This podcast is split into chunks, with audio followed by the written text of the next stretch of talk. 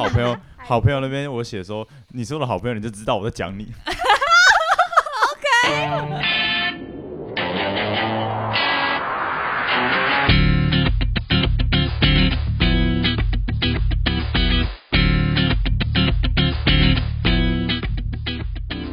欢迎回到算命系女子，我是 EJ，K 一博，我是 S 妹，我是瑞。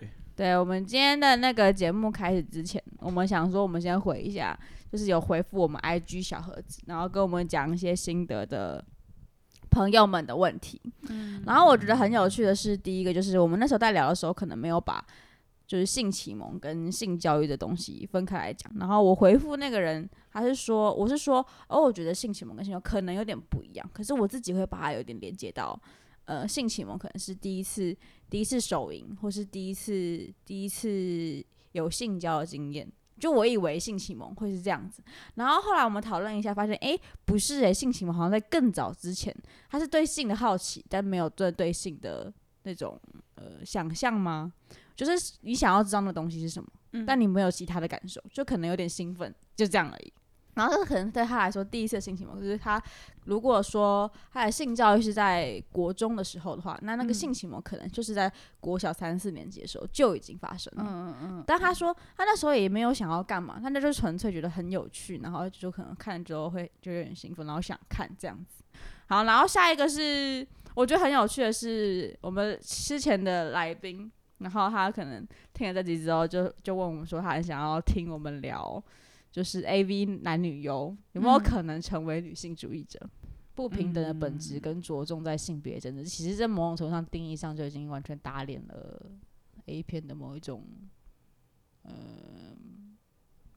算是剧情结构。但是，但是他做的工作不代表他政治立场。对对对，不代表他政治立场。就就像我最近看那个蔡阿嘎的影片，大家应该知道吧？就很老牌的 YouTube，嗯 YouTuber。然后他说他。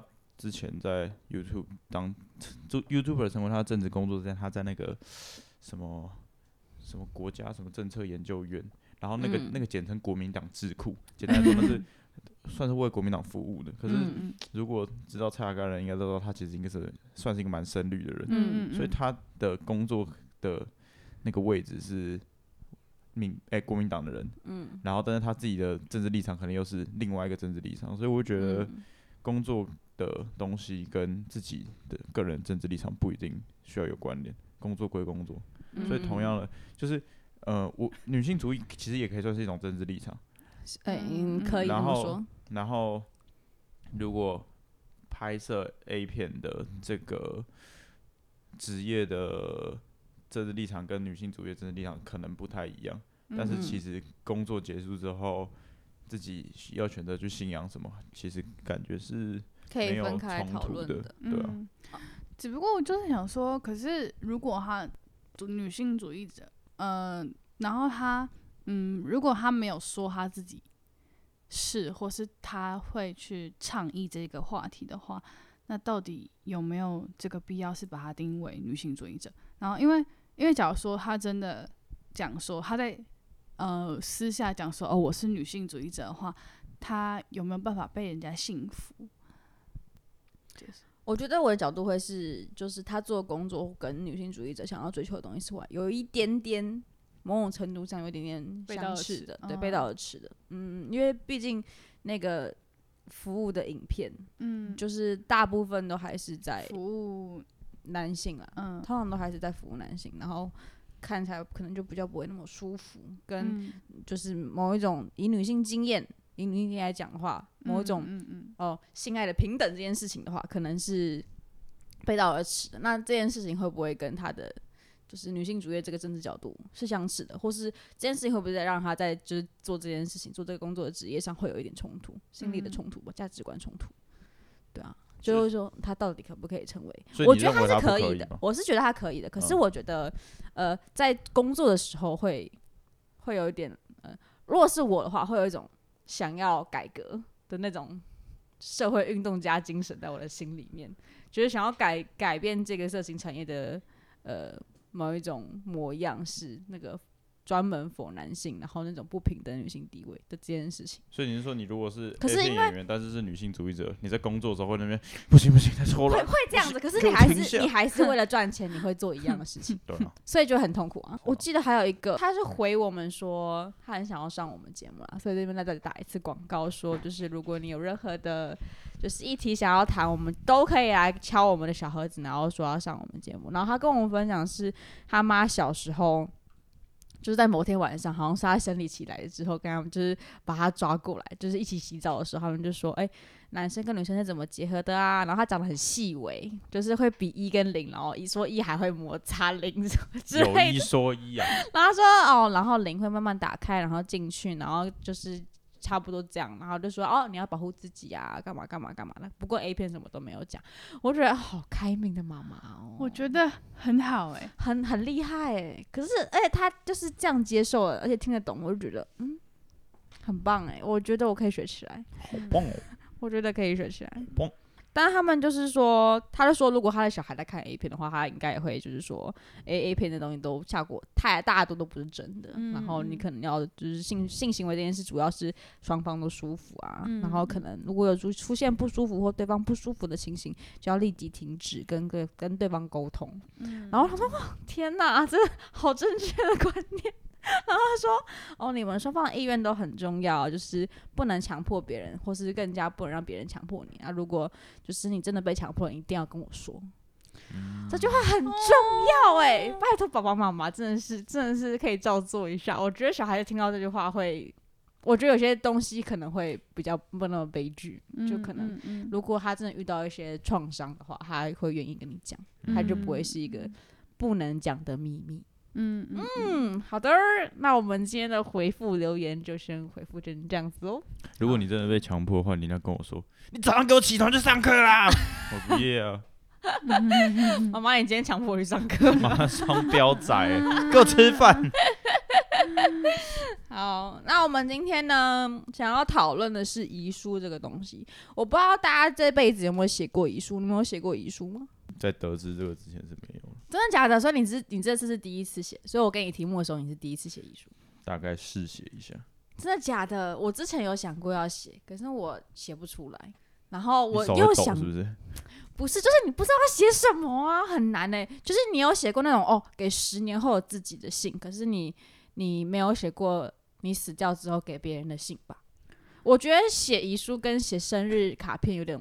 有对我来说有种一样的概念，是我在写给一个人，嗯、然后要跟他讲什么事情是我的感受，嗯、然后我很珍惜这段感关系，这么叭叭叭叭叭的。嗯、可是我那时候真的是想不到要写给谁，还是我应该每个人都写一封？我说那我这样我太累了吧？而且这样的话，我是不是 每个阶段都要 update，就每天都还要重新写一封遗书？这样还可以更新我的 up，这 update 我的就是。但但但遗书本来就是 status 是会被更新的啊。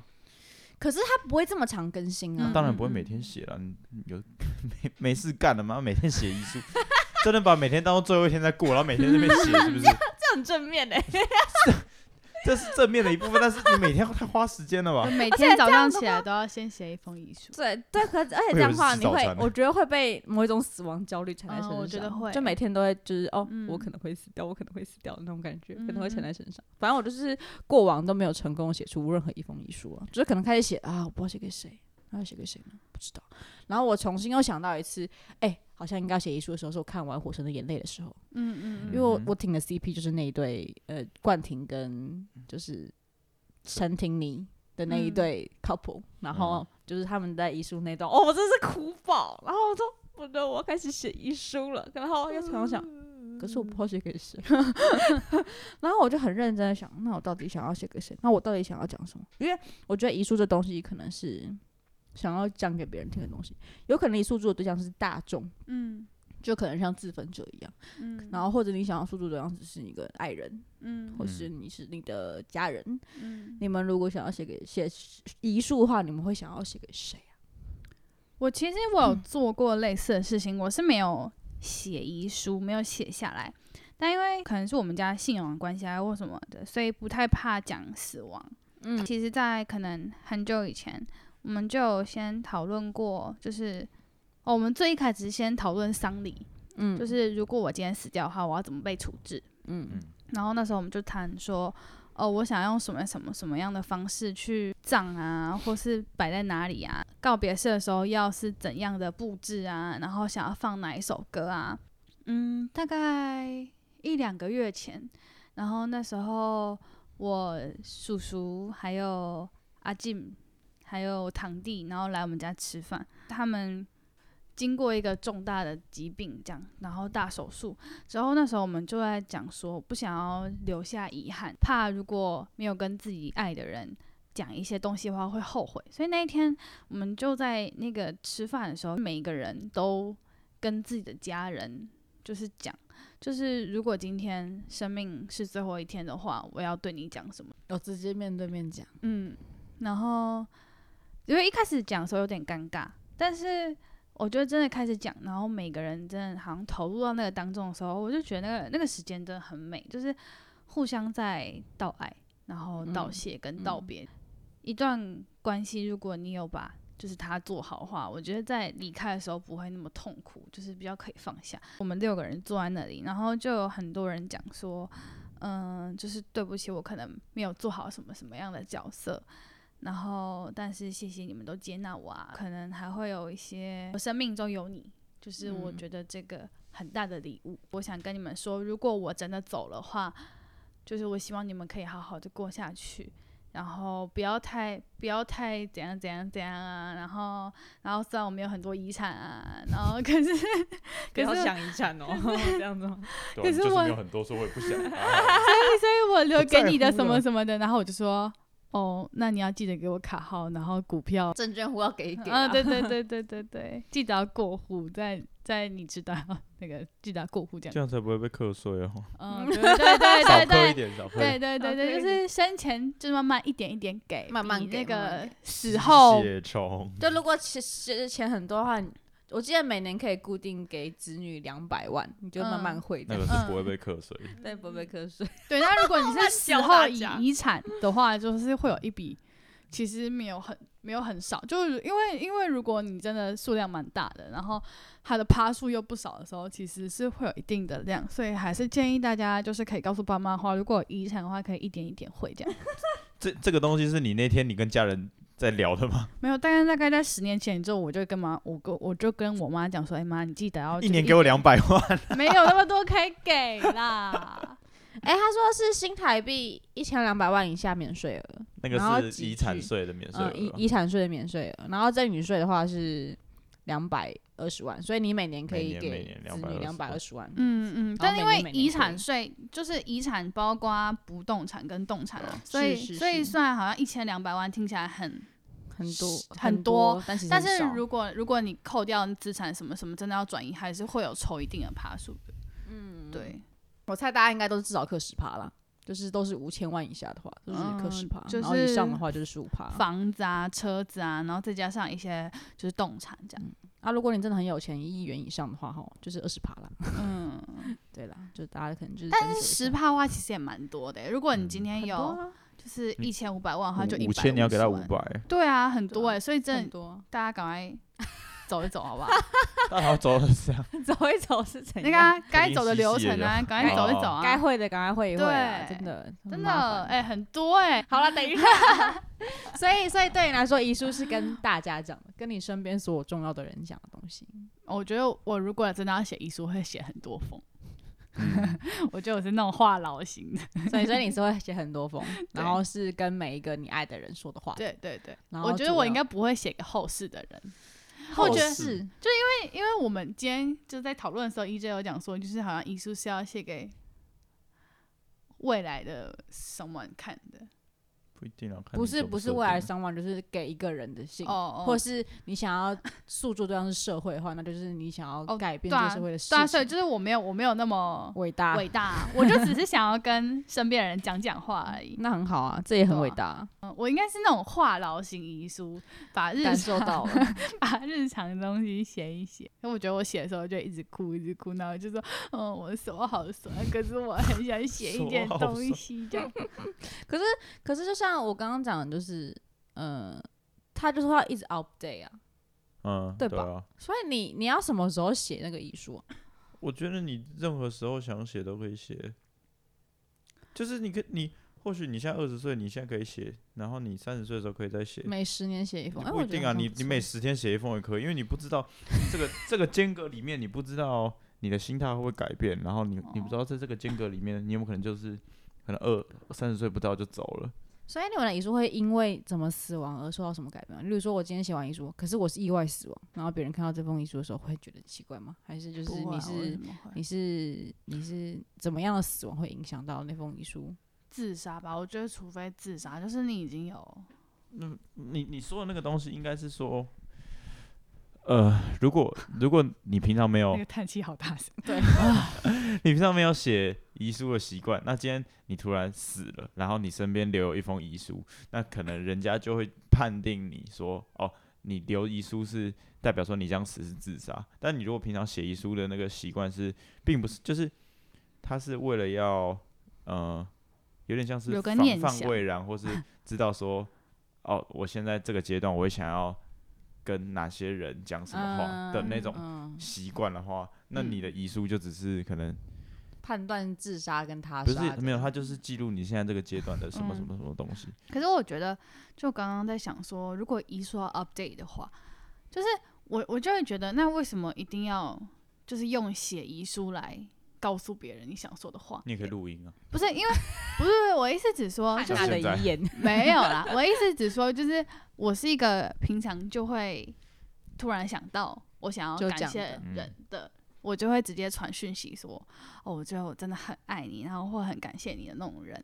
就是我会突然可能在半夜的时候，别人突然收到一个莫名其妙的，就是小小的长长文，然后就是谢谢或者什么的，那我就觉得。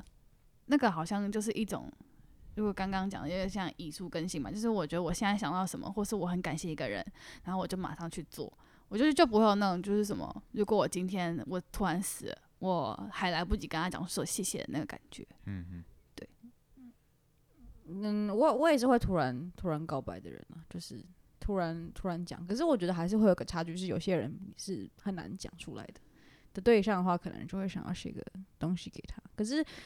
到遗书这个层面的时候，我觉得更多的可能不是感谢，可能是遗憾。我在写的是遗憾，就是如果你写的是遗憾，对，如果对我来说，如果真的要写遗书的话，我可能会写遗憾，或是我想要改变的事情，但我改变不了。就是可能是像，呃，如果是自杀的话，可能就是某种倡议型的行为，嗯嗯，他就像像社社会抗议的感觉，然后把它弄得很轰轰烈烈，然后觉得自己好厉害的那种感觉。是 没有啦，就只是开玩笑。那你可以元旦的时候跟一零一烟火已经升空了，上新闻哎，不错。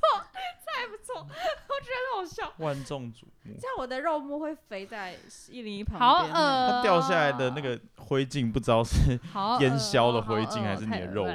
我觉得是肉末，会会有四肢炸裂在旁边。然后在地板上愈合吗？四肢愈合。四肢愈合是一个日本导演。对啊，电影都蛮好看，大家可以去看一下。好，呃，为什么讲到这个？然后，然后我又想到说，就是因为要一直 update，然后可我可能也没有想要就是特别讲的对象的话，嗯、那我那时候在想说，哦。不然我干脆来写一本小说好了，就写自己的小说。我觉得跟那个某种向社会诉诸的某种抗议行为有点相似，嗯、就是为什么我要做这件事情，或者比如说可能是自杀的话，那就为什么要做这件事情？然后如果是意外死亡的话，那就是我的人生记录就长这个样子。然后我人、嗯、我作为我这个人的存在是这样的脉络。然后我不知道有没有人愿意读，可是就可能有读的人可能会知道哦，作为这个人在这个时代的痛苦是什么这样子。嗯、那所以你要写了。我发现我有点难写出来，因为我不知道从哪边开始写。那我，但我有点想写的东西，因为我觉得很有趣。然后再来就是，就是想那么多之后，就还是写不出来嘛。然后我就想说，那遗书到底是拿来干嘛的？就像品林刚刚讲的，就是可能他就是要跟谁讲话嘛。啊，那我直接讲就好了。然后为什么要讲？然后他说，嗯，那可能真的只有处置遗产的部分了。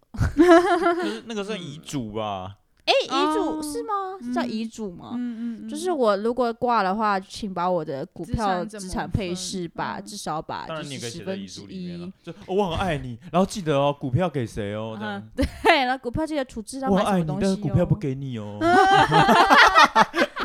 我要给我的狗。狗狗狗狗吗？突然觉得那个宠物狗在我们这节目的那个地位蛮蛮高的，从上次那个脏话部分，去年的宠物狗，真的蛮高的啊。那你呢？你那个 Ray 是只写给一个人，还是你是写给谁啊？我的结构是我写给我写了大概五五六段，然后有四段是在写给谁谁谁谁谁，然后我写我写给朋友。家人还有好朋友，嗯，那他应该要怎么读？他是好朋友还是他是朋友？然后还有还有对啊，还有还有爱过的人，然后好朋友 好朋友那边我写说，你是我的好朋友，你就知道我在讲你。OK，对，然后我我所以我写给算这这四个群众这样，嗯嗯嗯，在封里面写给四个，对对对，大概会讲什么东西啊？一样是跟平林一样吗？想我多爱你，也也不一定。我来偷翻一下瑞的遗书，遗书好多，三页啊！啊，为什么我觉得有点少？你 因为你是话痨，我是话痨，你是话痨，我写的很简嘞。你要大概分享一下？你要整篇吗？哎，看你来看你要不要分享？你可以讲个大概，啊，你写了什么？这样就是我一开始写说。呃，要现在替自己写一封遗书，其实蛮难的。就是身为一个我的，我现在二十一岁嘛，嗯，然后会预期说自己还可以活很久，所以、嗯、呃，也有很多事情是觉得说，因为我还可以活很久，我还有很多还没做了，是所以根本就没有想过说，如果今天要写一篇写一篇遗书，然后关于告别什么这类的事情，我其实根本就没想到。嗯、然后呃，我说如果可以的话，我会想跟。就是每个跟我相识过的人说再见，但但这听起来很贪心嘛。但呃，就是因为我们没有办法决定说我跟谁要在什么时候哪里如何相遇。嗯。但至少如果可以的话，可以好好的说再见。对。哦，这句话很棒。然后，然后，然后再来是就是写给朋友的部分嘛。然后我说，呃，谢谢你们来认识我。那我向来保保持友善，欢迎任何人跟我相遇。所以，呃，谢谢你们看见我向我走来，或是让我向让我朝你们那边走过去，嗯、对。然后，再是家人。那我我说，呃，家人是永远无法割舍的存在，感然后亲情也常常难以说出口。那有关于家人的感情，这是我的注解。然后狭义上来说，我觉得我的家人只是我的父母，嗯，目前只是我的父母，因为我还没有建立我自己的家庭。嗯、那其他的人，我会认为呢，他们是亲戚。对，嗯、这个这个这个听起来可能有点。就是，但但但反正这个就是我自己的定义。嗯、然后我说，呃，我我知道，就是成长历程里面来自家庭的影响跟伤害，然后我能够也愿意尝试去觉察跟理清，嗯，然后也能够透过这个东西去学习，然后更清楚自己是谁。所以我谢谢我的家人为我维持了家的完整。然后他们可能中间有迟到，可能有暂时离席，但到目前为止都还在，都没有缺席。嗯、对，这是写给家人的部分。然后。再是好朋友的部分，然后我说，就是我相信你们自己知道我在说你，对，然后我说你们是好玩伴，然后那些快乐、悲伤、各种情绪的时刻，我会努力的记在心里面，然后就是因为这些呃相聚的时候，让我的生活里面变得有各种色彩，嗯、然后有趣的时刻让我成为有趣的人，嗯、我喜欢，我喜欢，对，然后呃，好朋友也是好伙伴，就是一起认真，一起努力，然后也陪我失败。然后，同时，好朋友也是我的镜子，也是学习对象。就是我能从和你们的互动之中看到自己，然后也可以找到就是好朋友们所值得我警惕跟学习的部分。嗯。然后让我深化我的我的内涵，然后建立自己的层次。然后这是写给好朋友的部分。再来是我写给我深爱过的人。然后就是，既然我会说是深爱过，就代表你在我心里的位置。所以无论我们怎么相遇，又又怎么样的分开。那呃，很长的结束之后，所有的情绪最后都留下，都是剩下一些感谢感谢的话。嗯，那如果因为呃今天这封是遗书嘛，嗯、那我要离开了，然后我会披星戴月的想你。OK，然后呃，就是对于深爱过的人，我可能想祝福的太多了，所以呃，我希望你健康、平安、快乐就好。然后这是最纯粹的，然后我也认为这是最好的祝福。然后。就是我刚刚就讲了，就是写给这四个群众嘛，嗯、然后最后是呃，如果我真的要离开了，那不知道在在你心中的我会是什么样子的人，然后我一直努力的忠于自己，然后所以希望你有认识到真正的我，嗯、然后那如果说呃，因为我的离开你会不舍或想念，那就请你好好的呃，在你的心中记住我，只要我还活在任何一个人的心心里面，我就还没有离开。嗯，大概是这样，就是整个的结构的。嗯，只是遗书的东西写出来或是拿出来讲，有一件事情是我们去接受死亡这件事，可能会发生在我们生活中嘛。嗯、所以我觉得那个跟跟瑞讲的一样，就是那是一个好好说再见的东西。嗯、因为其实，嗯、呃，可能在我们的上一辈或是某一些。比较古老观念的人们里面，死亡的这是不能讲的。你要说去世，你不能说我阿嬷死了，你要说我阿嬷去世了，就是那个这是不能被讲出来的。可是我觉得那个东西不能再讲出来，是代表说你不能接受。可是我觉得不能接受是那是一种痛苦，而是你要去接受，如果他消失了或者他不在了的时候，我们要怎么处理那个他？他对我们来说是重要的，在心里的那个，对，在心里的那个他，就像嗯、呃，瑞刚最后一段结尾就是。啊，你说最后一段结尾，哦、就像你们最后一段结尾来说的是，就是如果你会不舍会想念，那你就好好的把我记在你的心里面。对啊，就是让让那个对方存在在我的心里面，嗯、那他就他的存在就就没有离开，就不会真的物理上的消失，就他的社会性还存在着。嗯，嗯而且他就是他他的存在在你心中，就是还是会依旧影响你。我觉得他某一部分就是还没有消失。嗯，就如果你还没有死，我觉得可以写一封整理自己的情绪。maybe 你就可以跟那个你想要说话的人，你 对你想要说话的人，真的可以写完处理完，就是你自己的东西之后，嗯、跟他讲，你他对来说多重要。那如果你想要离开的话，那我只能说，就是学府中心是一个很不错的地方，咨商师也是一个很不错的人选。那如果你想要说说话的话，我很推荐你们去这个地方。但是我觉得死亡这件事情呢，不能那么草率来做决定，是因为会有人不舍。嗯、虽然那个你很痛苦，我们能理解你很痛苦这件事情，但是。会不舍的人很多，嗯，对，对他们来说，你的消失可能是一个很重要的事情，就是你存在可能就是某个很重要的人的慰藉。存在，对，你要你要相信你的存在本身对别人来说是有价值的，嗯，这样子。写遗书又不代表要去死，呃，也也嗯，反正就是我们不倡议大家去死，但是我觉得写写遗书是一个你面对死亡的一份。尊重吧。嗯嗯嗯，好的，那我们今天节目都录到这里了，各位再见，拜拜，拜拜，拜拜。